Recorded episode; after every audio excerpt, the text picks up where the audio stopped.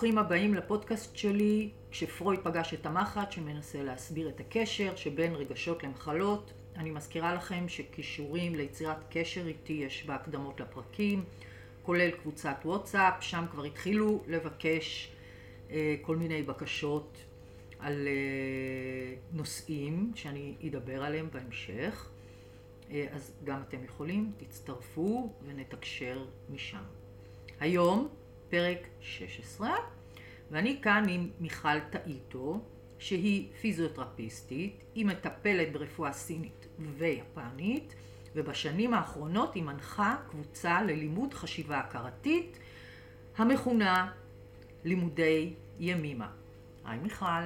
שלום מירב. אז אנחנו כבר מתחילים.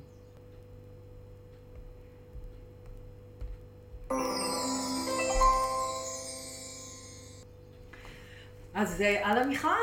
שלום. איזה. כיף שפה, שאת פה. נכון, גם לי כיף. אז אה, איך נתחיל? בואי בכלל נתחיל במי זאת ימימה, לאנשים שלא יודעים מי זאת ימימה. אוקיי, אז אנחנו מתחילים כאילו בחלק של ה... אה, החלק המקצועי שלי שהוא מדבר על אה, הנחיית קבוצות לימוד, נכון. אה, אבל זה תמיד אה, הגיע, זה תמיד מגיע בנוסף לזה שאני מטפלת כבר הרבה שנים, ובסך הכל בתוך חדר הטיפולים אני עושה איזושהי אינטגרציה של כל, של כל העולמות האלה. אז מי זאת הייתה ימימה? ימימה הייתה מורה רוחנית, היא הייתה פורצת דרך. היא יצרה איזושהי שיטת לימוד וריפוי שנקראת אה, חשיבה הכרתית, כמו שאת הזכרת קודם. והשיטה הזאת יונקת מחוכמת הקבלה, היא קצת אה, ככה לוקחת גם מהעולם של הפסיכולוגיה והרבה מהחסידות, את כל נושא תיקון המידות שהחסידות מדברת עליה. היא, היא, היא בעצמה הייתה אישה כן, היא הייתה דתייה, אישה נכון? דתייה, היא גם הלימוד הוא ממש באוריינטציה יהודית, אה, מהמקורות גם. יש שם בהחלט אה, משהו שקשור, זה לימוד רוחני, אבל לא בודהיסטי, זה הולך לכיוון אה, של יהדות, יהדות. יותר. אה, וזה לא שיטת לימוד שהיא מתודולוגית, זה לא לימוד רק של ידיעות, זה לא לימוד של להפעיל את הרציונל, איזה שהם נתונים סטטיסטיים, איזה שהם אה, דברים שאנחנו מכירים בלימוד הרגיל. זה לימוד של עקרונות וכלים רוחניים שכשאנחנו מבינים אותם ומיישמים אותם בפועל בחיי היום-יום, יש להם השפעה על התפיסה התודעתית שלנו, שהולכת ומתפתחת ובסופו של דבר מביאה אותנו ליותר גמישות, ליותר יציבות, ליותר פתיחות, ליותר שמחת קיום פשוטה. במילה אחת, אם אני יכולה להגיד אה, מה היא מביאה, היא מביאה בעצם איזון פנימי, מה שכולנו מחפשים באופן כזה או אחר. היא מביאה איזה חיבור לרוח. בהחלט. נכון. היא מביאה איזשהו חיבור לרוח ואיזושהי הבנה גבוהה יותר על הקיום שלנו, שהוא... שיש לו איזשהו חיבור גבוה יותר. וזה לימודים בקבוצה. זה לימודים בקבוצה, זה חברותה, אה, שמבוססים על חלקים שהיא נתנה אה, בזמנו לתלמידות, לתלמידים שהיא לימדה כשהיא אה, חיה. והתלמידים האלה, אחרי, לאחר מותה, הם אה, כאילו לקחו את השרביט והם ממשיכים אה, ללמד את זה. אה, והיום זה כבר ממש מאוד מאוד נפוץ בתוך ה... יש הרבה מנחים, יש הרבה קבוצות בכל מיני מקומות. אז מתי את חושבת שבכלל מישהו קם יום אחד בבוקר ומחליט שהוא צריך לימודי ימימה? אני חושבת שבגדול, כמו כולנו, אנחנו מחפשים תשובות. אנחנו מחפשים תשובות לכל מיני אה, מקומות בתוכנו ש... או... אה, אני יכולה להגיד מקומות בתוכנו שאנחנו לא לגמרי אה, שלמים איתם, שלא טוב לנו לגמרי בהם, שאנחנו רוצים כן אה, לראות, אולי אני יכולה לקבל איזשהו כלי נוסף על מנת אה, להטיב עם עצמי. הלימוד הוא בסך הכל בעצם אה, מסע פנימי להיכרות אינטימית של עצמי, של העולם שלי, של המערכת האישית שלי. בגדול, הלימוד הוא בעצם התקרבות לעצמי כדי להטיב עם עצמי. זאת אומרת, מי שבא ללמוד בדרך כלל, כמו שאמרתי, הוא מחפש איזושהי דרך להטיב עם עצמו. ודרך ההתקרבות הזאת וההיכרות הזאת של המערכת האישית שלי, אני מגלה שאצל כולם יש איזה שני מרחבים, אני קוראת לזה, שהם משתלבים אחד בשני, ודרכם מתאפשרת איזושהי התפתחות. זאת אומרת, הלימוד כאילו דן על שני מרחבים. אז המרחב הראשון הוא מה שנקרא, ככה אנחנו קוראים לו בלימוד, הכרת היש בתוכי. אוקיי, שמה זה אומר? שזה אותם כוחות, כאילו מה הם הכוחות שלי, מה הם החלקים שאני אוהבת, מה הם החלקים שאני גאה בהם, מה הם ה... אותם מקומות שחשובים לי, שדרכם אני מרגישה חזקה, טובה, ראויה, כל ממש, זה אותו חלק פנימי שהוא תמצית הטוב שבי. והלימוד עוזר לי לשוב לאותה תמצית, לאותה מהות, זאת אומרת זה קיים בתוכי תמיד, זה לא הולך לאיבוד, רק עם השנים זה מה שנקרא התכסה בכל מיני קליפות. והלימוד עוזר לי לחזור למקום הזה, אוקיי? אז זה המרחב הראשון. מרחב היש. מרחב היש, מה שנקרא הכרת היש בתוכי. המרחב השני זה מרחב שמסתיר את המרחב היש. הוא מפריע לטוב שלי להתבטא בעולם. הוא, הוא, הוא כולל את כל החסימות הפנימיות שלי, את כל הסתירות, את כל המחשבות השליליות, את כל הדברים שמעכבים אותי, כן? אנחנו בלימוד קוראים להם עומס, מרכיבי עומס. אוקיי? זה אותם חלקים בגדול שהם פחות פוטוגנים. אני פחות אוהבת אותם, אני פחות גאה בהם, אני כאילו רואה בהם חולשות. איזשהו מקומות שחלשים בתוכי. והלימוד, כמו שהוא מעורר אותי להתחבר חזרה ליש בתוכי, הוא בכלל קודם כל מעורר את ההכרה להבדיל ביניהם. יש בי חלק כזה, שהוא המרחב הראשון, יש בי חלק כזה, שהוא המרחב השני. וכשאני מעוררת את ההכרה, הרי דיברנו על זה שזה לימוד של חשיבה הכרתית, אני כאילו מלמד, מעוררת את ההכרה שלי, ואז כשאני מעוררת את אותה הכרה, יש לי איזושהי נוכחות וחיבור לכל הרבדים האלה, כן? לכל המרחבים האלה, ואז מתאפשרת לי בחירה. והבחירה בדרך כלל מתחילה בהכרת היש בתוכי. זאת אומרת, אני בוחרת קודם כל ביש. כן. את יכולה לתת דוגמה מחדר טיפולים שלך? נגיד אם מטופל מגיע כן, עם כן, כאב נורא גדול. כן, כן.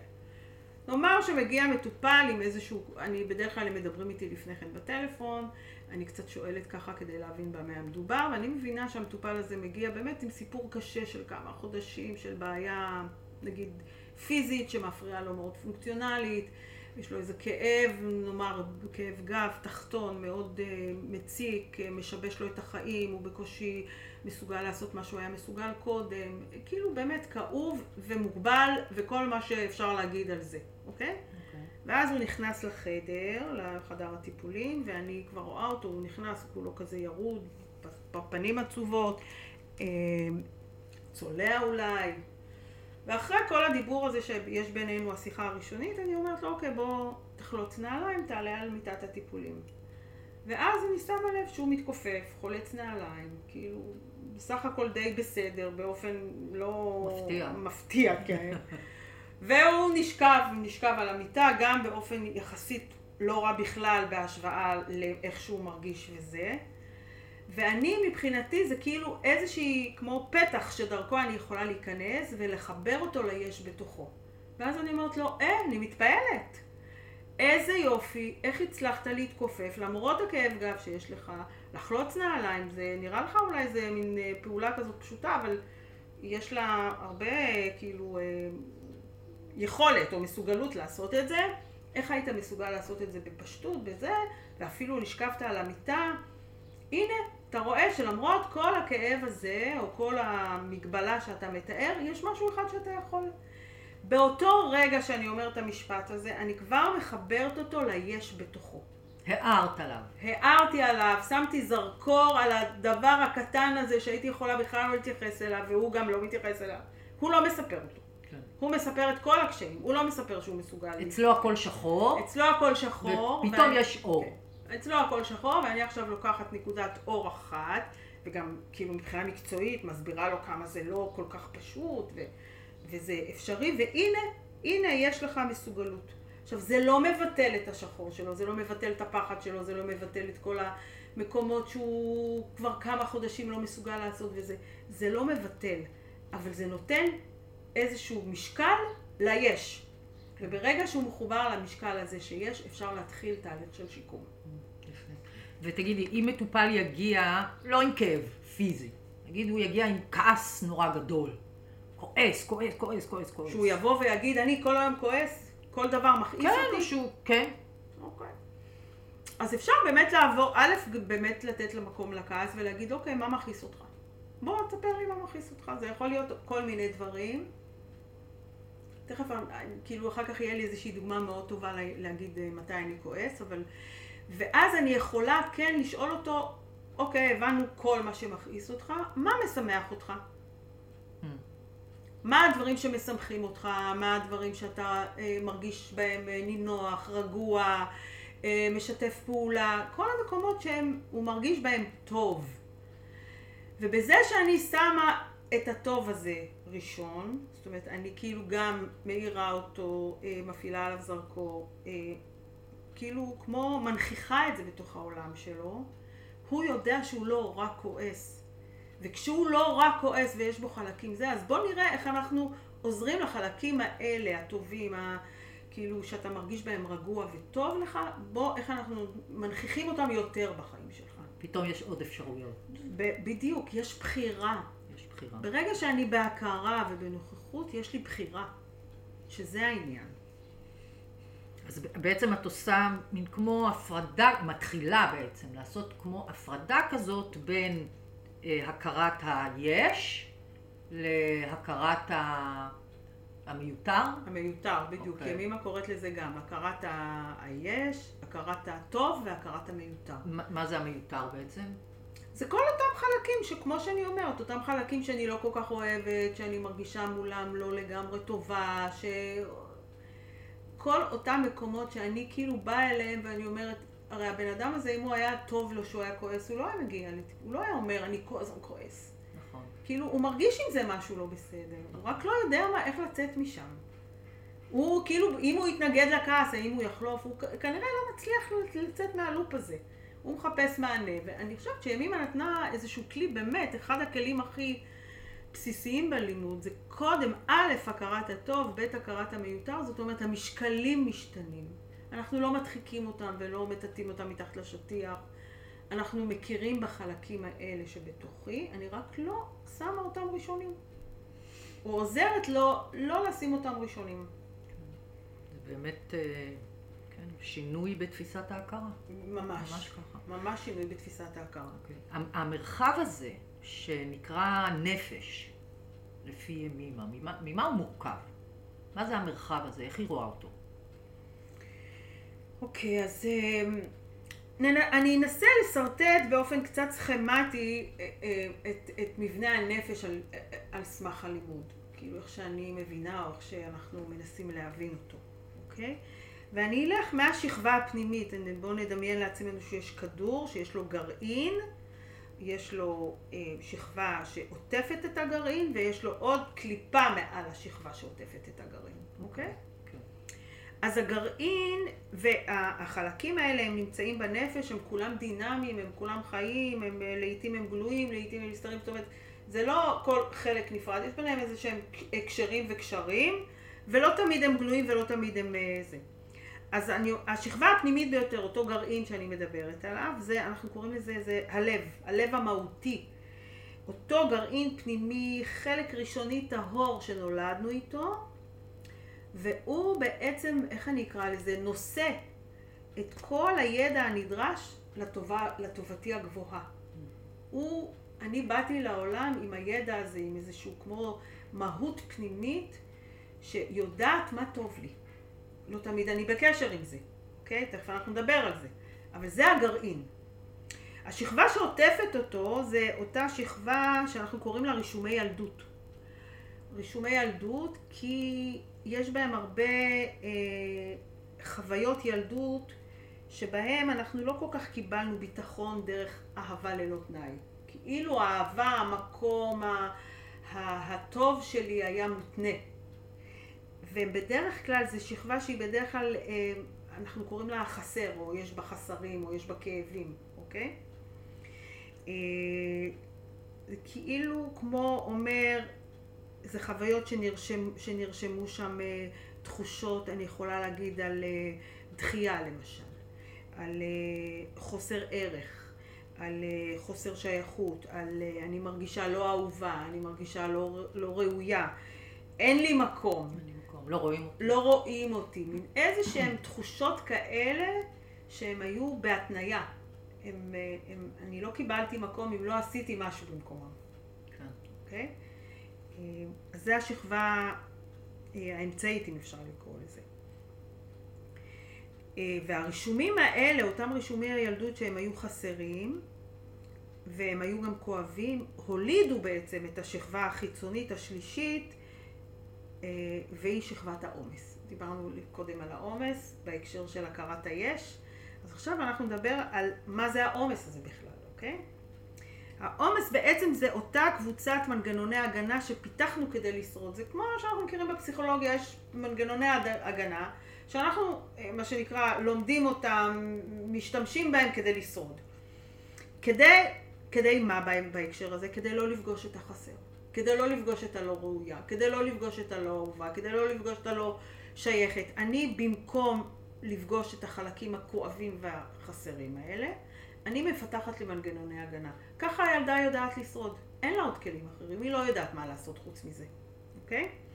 ואז דרך המנגנונים האלה היא זוכה במה שהיא לא מקבלת בלי תנאי, מה שנקרא, אוקיי? Okay? אה, העומס בהקשר הזה נקרא גם מחזק מדומה, כי הוא נותן תחושה של התחזקות, אבל הוא לא באמת מחזק. למשל כעס, מה שדיברנו. למשל כעס. אם אני כועסת, אני לא מרגישה הקלה אחר כך. בדיוק. אלא אני מרגישה התרוקנות. בדיוק. אוקיי. אז, אז אם אני לוקחת את העומס, ואני נגיד, בואו נחלק אותם לשתי קבוצות ככה באופן מאוד גס. אז יש את הקבוצה של, ה, של, ה, של המרכיבים שהם מתפרצים, הם מאוד בולטים, כן? איזה מנגנוני הגנה כאלה רועשים, מרשימים, עושים מופע כזה, כן? אז כעס זה אחד כזה. זה מנגנון שדרכו, מה זה, אני כאילו, בא לידי ביטוי בעוצמות. אה, שתלטנות, אה, התנגדות, זה מה שנקרא מרכיבים שהם באמת, יש להם מופע מרהיב. תופסי מקום. תופסי מקום, בדיוק. ממש כמעט בכוח. בדיוק. ויש מרכיבים יותר שקטים, הם קצת נסתרים, לא תמיד אנחנו ככה, אה, אה, הם לא בולטים, הם לא, לא תמיד אני שמה לב אליהם, הם כאילו כאלה קצת אה, הם לא, הם לא, הם לא נוכחים כאילו, כן. אוקיי? וזה ויתור עצמי, זה יכול להיות ריצוי, זה יכול להיות הצטדקות, זה יכול להיות היסוס. זה מרכיבים שקיימים אצל כולם, כן? אותם מנגנוני, מה שנקרא, מחזקים מדומים, הם, הם קיימים אצל כולם במינונים כאלה או אחרים. הם תמיד יהיו קיימים. אנחנו יודעים שהמקור שלהם הוא בילדות ובמהלך ההתפתחות שלנו, כן? וכמו שאמרנו, הם עזרו לנו להתמודד עם מקומות חסרים, כי לא היה לנו כלים אחרים, ו- והיינו די תלויים בסביבה. וכיום, בחיים הבוגרים שלנו, הם עדיין מפעילים אותי. הם עדיין מפעילים אותי, והם בעצם, אה, כאילו, אני משתמשת בהם כשאני מגיעה לאיזשהו מקום ש... שאני חשה את אותה חוויה של ילדות. נכון, אז אין בהם התפתחות בעצם. אין בהם. משאירים אותי באותו משאירים מקום ילדי. לגמרי. משאירים אותי באותו מקום ילדי. אני לא מצליחה שום דבר שם לעשות חדש, אוקיי? אז בואי, אני רוצה כן לתת את הדוגמה של אין לי מקום. אני לוקחת מאותה שכבה אמצעית, מאותו שכבה של חסר וכאב, תחושה של אין לי מקום, כן? רגש כזה של אין לי מקום. זה יכול להיות אין לי מקום כי לא שומעים אותי, זה יכול להיות אין לי מקום כי לא מסכימים איתי, זה יכול להיות אין לי מקום כי תפסו לי את התור בסופר, כן? כן. ואז אין לי מקום, אני, במקום אין לי מקום, אני כועסת. מה זאת אומרת אין לי מקום? דרך הכעס, המופע המרהיב הזה של כעס וצעקות, אה? דרך זה, מי, מי בכלל לא רואה שאני קיימת? אני, מה זה יש לי מקום? יש לי מקום ביג טיים, אני כאילו כל כך בולטת. את לא יכולה להיות בסביבה ליד אדם כועס ולא לראות אותו. נכון. אין, אין מצב. הוא לגמרי תופס את כל המרחב. בדיוק. הוא, הוא, הוא תופס את כל המרחב, ובעצם כשאני מבינה שבכעס יש איזושהי שאלה פנימית שמבקשת לבוא לידי ביטוי. אני, אם אני לרגע מסתכלת על רגע, למה כעסתי? מה הרגשתי לפני שכעסתי? אז אני מתחילה לעשות קשר בין הכעס לבין החוויה ש... דקה לפני שכעסתי. אה, וזה החיבור בין השכבות. זה, בדיוק, זה החיבור בין השכבות. אוקיי? אז אני כועסת, תופסת מקום, כעס נותן לי בעצם תחושה של עוצמה ולא חלשה, כן? ואז אני באמת שואלת, כמו שאמרת קודם, אני באמת התחזקתי? אנחנו יודעים מהרפואה הסינית ובכלל בעולם האנרגיות, כעס, רגש של כעס מרוקן, הוא לא באמת, אני מרגישה שהתחזקתי בו, אוקיי? ואני גם לא רוצה שהכעס, יחש... אני אחשוב עליו שהוא לא טוב. הכעס לפעמים, החלק החיובי שבתוכו, כן? כי בכל מרכיב כזה של עיכוב יש בו משהו רצוי, יש בו איזשהו חלק שיכול גם לשרטט גבול מול בן אדם שאומר, רגע, סליחה, בוא עד לפה, מה שעשית פה זה לא מתאים לי. זאת אומרת, יש איזשהו מקום שהוא טוב גם בכעס. אז אני לוקחת את אותה דוגמה של, של אין לי מקום. אז אחד משתמש במנגנון של כעס, השני יכול להשתמש במנגנון של ריצוי. כאילו אין לי מקום, כן? אז אני, אני לא, לא מקובלת, כן, אני לא, אני, אני לא מקובלת, אני דחויה, אני לא שייכת. אז בואי אני אעשה את רצונם של האחרים. מה זה ריצוי? זה לעשות את הרצון של האחר, כדי להתקבל ולהרגיש שאני, יש לי מקום. זה כאילו ריצוי שנותן לי אישור חיצוני. עכשיו, שתי האסטרטגיות האלה זה אסטרטגיות אה, הישרדותיות, שהם שירתו אותי יפה בעבר, ואני אפילו מודה להם שהם היו לי שם, כן? כשעמדתי מול תחושת אין לי מקום, זה מה שיכולתי להביא. אבל זה מנגנונים לא מפותחים. זה כאילו בחיים הבוגרים שלי אני רוצה לרכוש אה, אה, מנגנונים אחרים, כדי להיות בקשר עם, אה, עם כל המרכיבים שלי ולתת מענה לא מתוך ההישרדות, אלא מתוך הלב המהותי. אם אני מרגישה דחויה ואני יכולה מתוך ליבי לתת רגש חם לדחויה, אני כבר לא צורכת את המנגנון. אם אני יכולה לתת לעצמי חמלה על המקום הזה שעוד פעם נכשלתי, ולא מבקרת את עצמי, שופטת את עצמי, שמה את עצמי בפינה, אני ככה מתחזקת. זה כאילו לתת מעצמי לעצמי. במקום לרוץ מהר לתוך אני מרגישה אין לי מקום, אני רצה, מרגישה דחויה, אני רצה למחסן, מוציאה משם את המנגנון של הכעס, יאללה, במקום דחויה בוא נביא כעס. זאת אומרת, הלב הוא מתחזק כשהוא עושה את רצונו. בדיוק. כשהוא אותנטי לעצמו. כן. הלב מתחזק כשהוא הוא, הוא, הוא עושה את רצונו, הלב מתחזק כשאני נותנת לעצמי במקומות שקשה לי, אוקיי? אני נותנת לעצמי חמלה במקום שיפוט. אני נותנת לעצמי רגש טוב, גם אם הרגש טוב אני לא מקבלת אותו מאחרים. כאילו, אני נזכרת במהות, אני נזכרת בלב הטוב שלי, שיש בתוכי. עכשיו, זה, זה תהליך. זה, כשאומרים לבן אדם, תשחרר את הכעס, הוא לא יכול באמת לשחרר את הכעס בבת אחת. נכון. זה כמו תהליך עם קביים. בדיוק. בכלל, השחרור יש אה, נורא ככה אה, מקובל. טוב, תשחררי, תשחרר, מה אתה לא משחרר, תשחרר. הלימוד מלמד אותנו ששחרור זה תוצאה, זה לא אני רוצה עכשיו לשחרר ואז אני משחררת. זה כמו, אני אתן לך הקבלה, פציינט שהולך עם קביים כי יש לו איזה בעיה ברגל, כאבים, חולשה של שרירים, אני לא יכולה להגיד לו, תיקח את הקביים האלה, תזרוק אותם, תתחיל ללכת לרוץ עשר קילומטר. הוא צריך קודם לחזק את השרירים, הוא צריך קודם להפחית את הכאב, ואז הוא כבר פחות צורך את הקביים. אני, שחרור זה תוצאה. אם אני אתחזק מליבי הטוב לעצמי, אני אוכל פחות לצרוך את, ה, את המנגנונים האלה, או שאני אביא במקומם מנגנונים הרבה יותר מפותחים מאשר אותם מנגנוני הישרדות מחזקים מדומים שהם בעצם לא מחזקים. נכון. אז בעצם אני צריכה להכיר במנגנונים, אני צריכה להכיר מאיפה הם אה, נוצרו ולמה בעצם. לא מתוך איתות, רק מתוך התבוננות וזיהוי. בכלל, ימימה פחות אוהבת את החיטוטים. אוקיי. Okay. זאת אומרת, אנחנו לא עכשיו עושים ועדות חקירה. Mm. על מאיפה זה בא, למה זה בא, כמה זה בא. זה, אנחנו כמו באיזושהי, ברגע שההכרה היא ערה, זה מרחב שאני יכולה להתבונן כמו זום אאוט כזה. נכון, יש משפט שלימדת אותי מימימה, שהיא אומרת, יש עניין על לשמוע את הילדה בקולה, אבל לא בקולה. לא. יש לשמוע את קולה של הילדה, אוקיי. אבל לא בקולה, אה, אוקיי. אוקיי? יש איזשהו מקום שמתבונן על הילדה, רואה את התחייה, רואה את הרגשות, אבל לא בתוך זה. זאת אומרת, יכול להפריד את זה ממ- מעצמו. כאילו, אני עמוסה, אבל אני גם טובה. כאילו, יש בי גם עומס ויש בי גם טוב. עכשיו, איזה משקל אני נותנת לכל חלק בתוכי. נכון, זו כבר הבחירה שלי. ואז כשאני לא נאבקת באותם מרכיבים, כאילו אני לא, אמ, אני לא, אין לי ביקורת עליהם, אין לי שיפוט, אוי, עוד פעם נפלתי, עוד פעם כעסתי, עוד פעם זה, מה, אני מבינה שזה לא טוב לי, אז למה אני לא מצליחה לעשות את זה? כל הדיבור הפנימי הזה שיש בו הרבה דחייה עצמית, כן? ככל שאני פחות בזה ויותר נותנת לזה מקום ממקום גבוה, אז הם, מסתבר, כן, שהמרכיבים האלה פחות משכנעים אותי, שרק איתם אני יכולה לשרוד. הם פחות משתלטים עליי, הם פחות מתרוצצים בתוכי.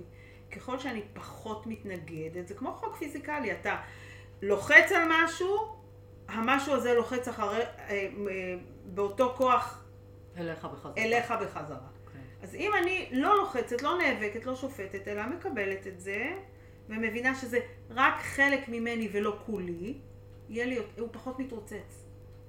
אז אם, אם בן אדם הגיע לקליניקה והוא נורא נסער, והוא מספר לך ש... שהוא כל הזמן חי עם כאב, והרופאים אמרו לו אין לך ברירה אלא לחיות עם הכאב, אוקיי. איך אני מתחילה למשוך את את החוט הזה? אז הוא נכנס, אז קודם כל כמובן הוא מביא את כל הצילומים, את, את תוצאות בדיקות, סיכומים, אה, מה הרופא, ההפניות, כל הדבר הזה, הוא מביא את זה איתו, כן? ואז זה נורא חשוב, כן? אנחנו לא מזלזלים בזה. אבל לי, כמו שאת עושה את השיח הרגשי הזה בחדר הטיפולים ושואלת מה הרגש הדומיננטי ודרך זה, זה החוט שלך שאת נכון. מושכת, כן? נכון. מושכת מתוכו את ההתחלה. אני שואלת את המטופל, אה, מה אתה מרגיש מול זה? מה אתה מרגיש מול זה? כמו שנתת דוגמה. הרופא אמר לי, אה, תלמד לחיות עם הכאב. מה אתה מרגיש מול המשפט הזה? אז הוא יכול להרגיש כל מיני דברים. הוא יכול להרגיש מיואש, הוא יכול להרגיש נסגר, הוא יכול להרגיש מתוסכל, עצוב, חסר אונים. בליל של רגשות שנראה לי כאילו מאוד לגיטימי ורציונלי והגיוני שהוא ירגיש ככה כשזורקים לך מין משפט כזה. ובואי, אם הוא הגיע לטיפול, זאת אומרת שהוא לא לגמרי מסכים עם המשפט הזה. כי אם הוא היה מסכים, הוא היה יושב ומנסה ללמד את עצמו לחיות עם הכאב. אבל הוא בא אליי, הוא בא לטיפול, הוא רוצה שזה לא יהיה המוצא האחרון שלו. תקווה. אוקיי? מה? תקווה. תקווה, בדיוק, איזושהי תקווה. אז אני עוזרת למטופל הזה בעצם לתמלל את התחושות כדי לזהות את התדר שלו, כן? וכשאני מזהה את התדר הזה, כן? מה הוא מרגיש מול זה? אני מזהה את התדר הזה, ואני עוזרת לו להתחבר לתחושה האמיתית שלו, כן? אה, שזה ההפך מההתנגדות, זה לא עכשיו הרופא הזה מטומטם, המזכירה הזאת לא הבינה, אה, המצב שלי, הכל שחור, איך אני בכלל אהיה מסוגל, זאת אומרת, אני כאילו, במקום ההתנגדות למקום שאני מרגיש מתוסכל וחסר אונים, בוא ניתן לזה מקום, אוקיי? נכון, הכאב הזה מביא אותי לפעמים למקומות של חסר אונים, אבל אז אני יכולה בכל זאת לקחת אותו ולהגיד, אוקיי, בתוך המצב של החוסר אונים, מה, אתה, מה אנחנו יכולים, או איך אני יכולה לעזור לך? שאתה תמצא בתוך המקום הזה גם מקומות שאתה יכול לעשות משהו כדי להטיב עם עצמך. אני אתן לך תרגיל, אני אשים לך כמה מחטים, אני אדקור אותך, ובוא נראה מה אתה יכול לעשות כדי שאתה תרגיש יותר טוב, למרות הכאב. ואז עוד פעם אנחנו משנים את המשקלים. לוקחים אותו למקום שהוא לא מתכחש לתדר הזה או לתחושה הזאת, הוא מקבל אותה, אבל הוא גם מוצא בתוכו איזשהו מקום שהוא יכול להטיב עם עצמו. הנה באת לטיפול, אני אעזור לך, אבל אתה גם תוכל לעשות א', ב', ג', ד', בתוך המגבלה של הכאב. אז אולי אני כבר לא כל כך חסר אונים. אז אני, לחלוטין. בדיוק, אז אני אולי כבר לא כל כך חסר אונים לחלוטין, וזה באמת כשאני מפרידה את המטופל הזה מהתדרים שמחלישים אותו, כן? זה מאפשר, זה מאפשר איזה מרחב של איזון וריפוי. כי כשאני כולי בתדר של מיואש, אין שם יכולת לצאת משם. זאת אומרת, זה כמו איזה dead end כזה, שאני לא... זה... זה כאילו להגיד, אני לא רק מיואש, אני לא רק חסר אונים. אני גם נהנה מהנכדים, אני גם אני מסוגל לשחק איתם, אה, אולי לא לרדת איתם על הרצפה, אבל אני מסוגל, לשחק איתם באופן אחר. משהו שיכול לעזור לו לראות גם חלקים אחרים בתוך המקום הזה, אוקיי? כי כמו שאמרנו, בכל עיכוב יש מרכיב רצוי. זאת אומרת, מתוך מה שמפריע לי, גם מסתתר מה שיכול לקדם אותי. אני כאילו, דרך זה יכול לפרוץ את, ה, את הקשר הגורדי הזה שאני עושה. כל פעם שכואב לי, אני חסר אונים. זה כמו, את יודעת, זה כמו אותם מטופלים שאומרים, שחלו נגיד במחלה גדולה, ואומרים, המחלה הייתה המתנה הכי גדולה שקיבלתי בחיים. איך אפשר מחלה כזאת גדולה שהיא תהיה מתנה? למה היא מתנה? כי היא אפשרה להם לראות, המחלה שמה אותם באיזשהו מקום שהם היו חייבים לראות אה, את הדברים באופן אחר, בדרך אחרת. ואז הם למדו משהו אחר על עצמם. זה פתאום הפך להיות מתנה. מדהים. אוקיי, אז אה, בואי נסכם רגע. אז אנחנו באים לעולם עם הלב המהותי שלנו, mm-hmm. ואנחנו מתחילים לצבור ניסיון חיים דרך המשפחה שלנו, החברה שלנו, הסביבה שאנחנו גרים בה, והם מותירים בנו רשמים. על הרשמים האלה, על מנת להתמודד איתם, אנחנו מתחילים לפתח מנגנוני הגנה, מנגנוני הישרדות. רשמים שהם בחוויה כחוויה של רגשות אה, שקשה לי להיות איתם. כן. זאת אומרת, אה, נגיד ילדה שקיבלה אהבה ללא תנאי, כאילו משהו כמעט אה, לא קיים בעולם שלנו באיזשהו אופן או כזה או אחר, בין אם זה הורים, חברה, כיתה, לא משנה מה, אז היא יותר בביטחון, היא פחות צורכת מנגנוני הגנה, אבל לכולנו יש. ומה שרציתי לשאול זה עצב, הוא גם מנגנון כזה בעינייך? וואו. כאילו נתת פה באמת איזושהי אה, דוגמה. קודם כל אני רוצה להגיד שעצבות זה רגע שממש דיברתי איתו עליו אה, בשבוע האחרון עם תלמידים, זאת אומרת עם תלמידות. לימדתי את זה, את המרכיב הזה. אז זה נורא מעניין שכאילו mm. את, את אה, מעלה את זה. לא, אני חושבת שרגע שעצבות זה לא מנגנון הגנה, אני חושבת שזה כמו רגש שלא כיף להרגיש אותו. אף אחד לא בוחר בעצבות כמנגנון הגנה למשהו. אה, זה גם לא טעות במערכת. זה לא, זה לא, אה, אה, הייתי לא טובה, בגלל זה אני עצובה, עשיתי כך או אחרת, בגלל זה אני עצובה. זה לא איזה משהו שתלוי בי. זה לא אני לא שלוש נקודות ובגלל זה אני עצובה, אוקיי? זה מה שנקרא, אחת מה, אחת מהרגשות שהם אה, מנעד רגשות שהוא כאילו חלק ממה שאני אמורה להרגיש בחיים שלי. אה, ובדרך כלל מה שעושה את זה צורה של פתולוגי זה שאנחנו נתקעים ברגשות. הרגשות אמורים להיות כמו, כמו גל, כמו משב רוח. הם באים וחולפים, הם לא נתקעים. התקיעות ברגש, הסטגנציה שלי בתוך הרגש הזה יכול להיות בעייתי. אוקיי? ובגדול ימימה אומרת נהפוך הוא. היא אומרת שהמסוגלות שלי לפגוש עצב באה מתוך התחזקות. כשאני מספיק חזקה כדי להיות מסוגלת לראות את זה, הרגש הזה עולה. עולה לשחרור, עולה, עולה לניקוי. מי שמרגישה עצובה, היא חושבת שעולמה נחרב, היא לא חווה את זה כהתחזקות, היא חווה עצב.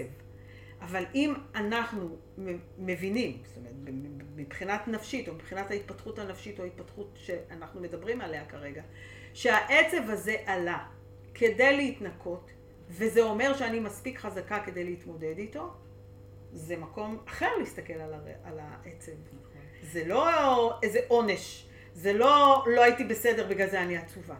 נהפוך הוא, אני כאילו מסתכלת על זה, וואלה, הנה הגיע, כנראה שיש פה איזשהו מקום שמבקש עוד העמקה, כדי להבין עוד איזושהי הבנה שחסרה לי, והנה זה הגיע כדי שזה יקרה. מעניין. פרויד אמר משהו נחמד, הוא אמר שאנשים שנכנסים לדיכאון, הם אנשים שלא יודעים להיות עצובים. כן, זה עצב. כנראה שלדעת להיות עצוב צריך איזשהו באמת חוזק מסוים. וגם- להיות בתוך המקום הזה. ממש, ממש. וגם להבין כשאני בתוך המקום של עצב, כמו שאמרתי, בגלל שאני רוצה לדעת שזה חלק ממנעד הרגשות, והוא בא וחולף, אז מה שהיה לפני העצב קיים, הוא לא נעלם. מה שיגיע אחרי היום, השבוע, השעה שאני עצובה, יקרה. זאת אומרת, זה התפיסה או האמונה בחיים, שיש חיים גם לפני, אחרי, וגם אם כרגע אני עצובה ונראה לי הכל שחור, זה רגעי. זה ממש רגעי. ואת יודעת, בגלל שאת אמרת את זה, אז זה ממש נמצא מולי פה, שאני יכולה להגיד, ויכולה ככה להקריא את המילים של ימימה על העצב. כן, כן, את רוצה? כן. יופי, אז שנייה רגע, אני אפתח את זה. היא אומרת ככה על העצב: לעתים בתקופה שנראה שהלומדת נוגעת באור, נמצאת בחיבור ובאיזון, מופיע יום שיש בו עצב. תפתח ראייתה למקום הזה ותעשה צפייה. לא תחפש את סיבת העצב, לא תחטט בעומס, אלא תראה כי נפלה בידה הזכות להכיל עצב שחיכה שתהיה מסוגלת להכיל. איזה מילים יש לה. ממש. זה מדהים. נכון. אין פה ועדות חקירה למה אני עצובה. יש פה רק הבנה עמוקה שהנה אני מסוגלת, התחזקתי כדי להסתכל גם על הנקודה הזאת שהיא לא כיפית. אבל אני מסוגלת לה. עכשיו בעצם אני יותר מבינה את הלימודי הכרה, כי זה להכיר. להכיר בכל המקומות האלה. ממש. להכיר בטוב, להכיר ברע, לתת להם את המקום שלהם, לסדר את העוצמות שלהם, אבל להכיר. ממש. להכיר, לתת להם משקלים אחרים, וגם הלהכיר זה כאילו מרחב ש... של התבוננות.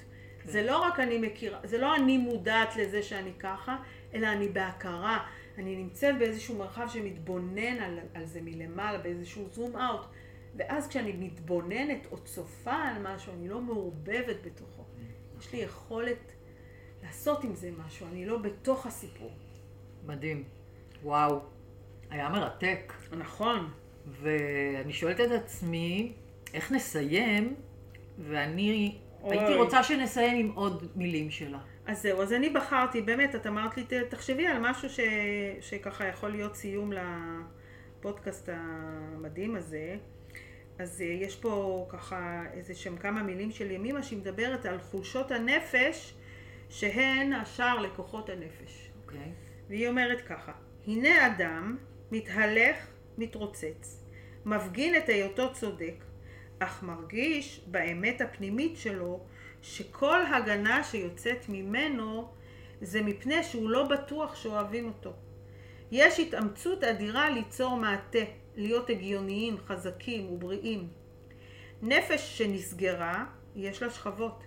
ההגנות נחוצות כדי להתארגן, להתאים את עצמנו ולהסתגל. אם רוצים להיות שונים מהחברה הסובבת, אבל כשפורצים מחסומים, משתנה תפיסתנו לחיים.